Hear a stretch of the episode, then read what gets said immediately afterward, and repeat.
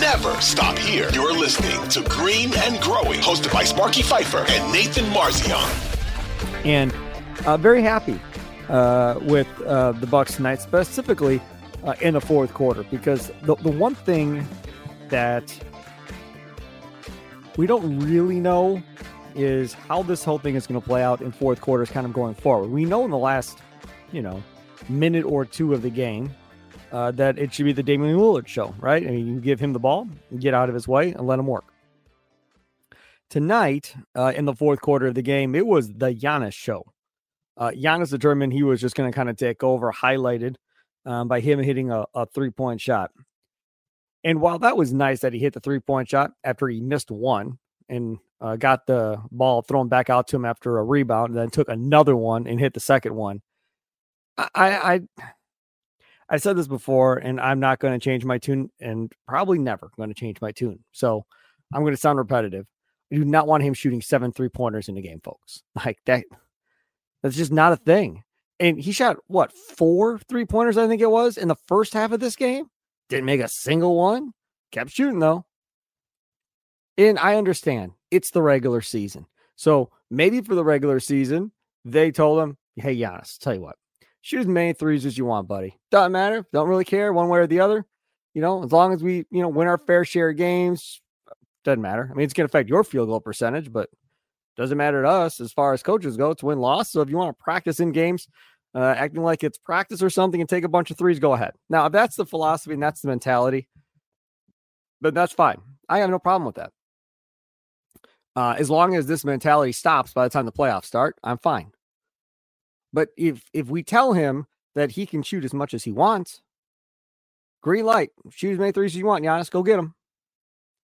And then when the playoffs start, you're going to tell him, uh, now we changed our mind. Mm, no more threes. He's going to lose his damn mind. Like, so you better make it very clear as far as where this is going. Like, if it's going to be, okay, it's regular season, do what you got to do. But when we get to the playoffs, we're going to pull this back a little bit. We don't want you taking all these threes in the playoffs. Now, again, if his three point shooting percentage improves dramatically, and I mean dramatically in the regular season, where that becomes a possibility, okay, fine. Then all this practice that he was doing during regular season games, like taking seven threes and a win against the Nets tonight, uh, is all worth it. But man, like we talked about this before, I don't want him running into five people, and I don't want him shooting a bunch of threes. And here we are shooting a bunch of threes, and they won. So no big deal. We move on. And even if they would have lost because it's a regular season game, it still wouldn't have been a big deal. But that's just one thing. Let's talk about a couple of other things in this game that is becoming very, very clear. When Giannis and Brook Lopez are both out of the game, they're screwed defensively. I mean, they are beyond screwed defensively at this point. And that reason is because they have no other rim protector. Robin Lopez is so bad, they won't even consider putting him on the floor at this point. In, this game uh, against the Nets, when both those dudes were out, and even when Giannis was out there, but was, you know, having to guard somebody on the wing, or whatever, it was essentially a layup line at the rim. I mean, there was absolutely nobody to stop these guys. Cam Thomas, you want to get a layup? Go run towards the rim. Go have yourself a field day. That is a big, big problem. And when we talk on this podcast and the Green Growing podcast, we talk about the playoffs, right? It's not about the regular season, it's about the playoffs. And we're going to grow, we're going to get better. Things are going to go in the right direction. And as long as everybody's playing the right way by that point, cool. Well, we're only a few games in. It's only November. But that is something to be thinking about right now at this point. Because if I'm Adrian Griffin and his coaching staff, you have to think through all scenarios that could possibly happen uh, in a playoff game, a playoff series, or whatever the case may be. And you don't know if Brook Lopez is going to stay out of foul trouble or even be healthy. You don't know if Giannis is going to, you know, be able to stay himself out of foul trouble because he has been one to get himself in early foul trouble and then have to sit for a while.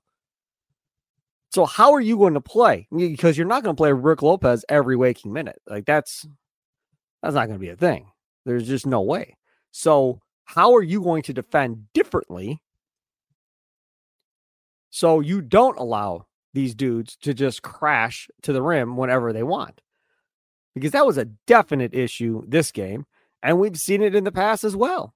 Once they both were out, it was predetermined by the Nets of just go to the rim every time. Whoever's got the ball, go.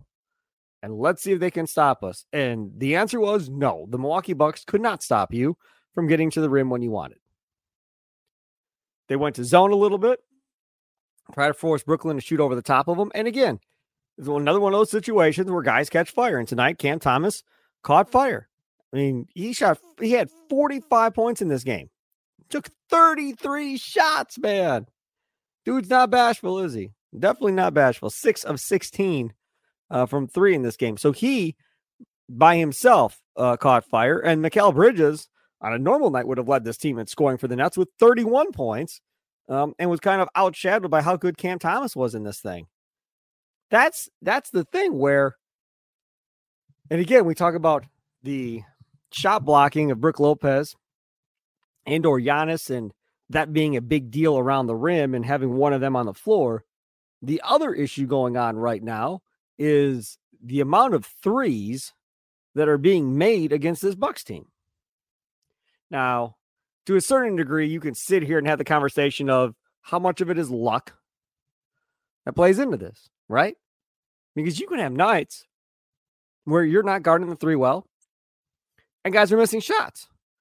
So when these advanced stats guys go look at whatever may be going on, oh boy, they must have defended the three well, well that night. Not they don't don't watch the game, but just based on numbers, oh yeah, they, they did really well against the three. In reality, it was no different than the other night. May have been worse, but the other team was missing threes. So your numbers look good. Right now, they're not defending the three well at all. And really haven't been. Now, does that change at some point? Hope so. I mean, you've got months to figure this out. And that's why everybody just has to take a breath sometimes. You'd be like, right? It's going to be okay. It's November. Now, if we get to March and everything we're talking about is still problems and issues, okay, well, then we can start talking about freaking out and be like, okay, well, maybe this team's not going to make that run.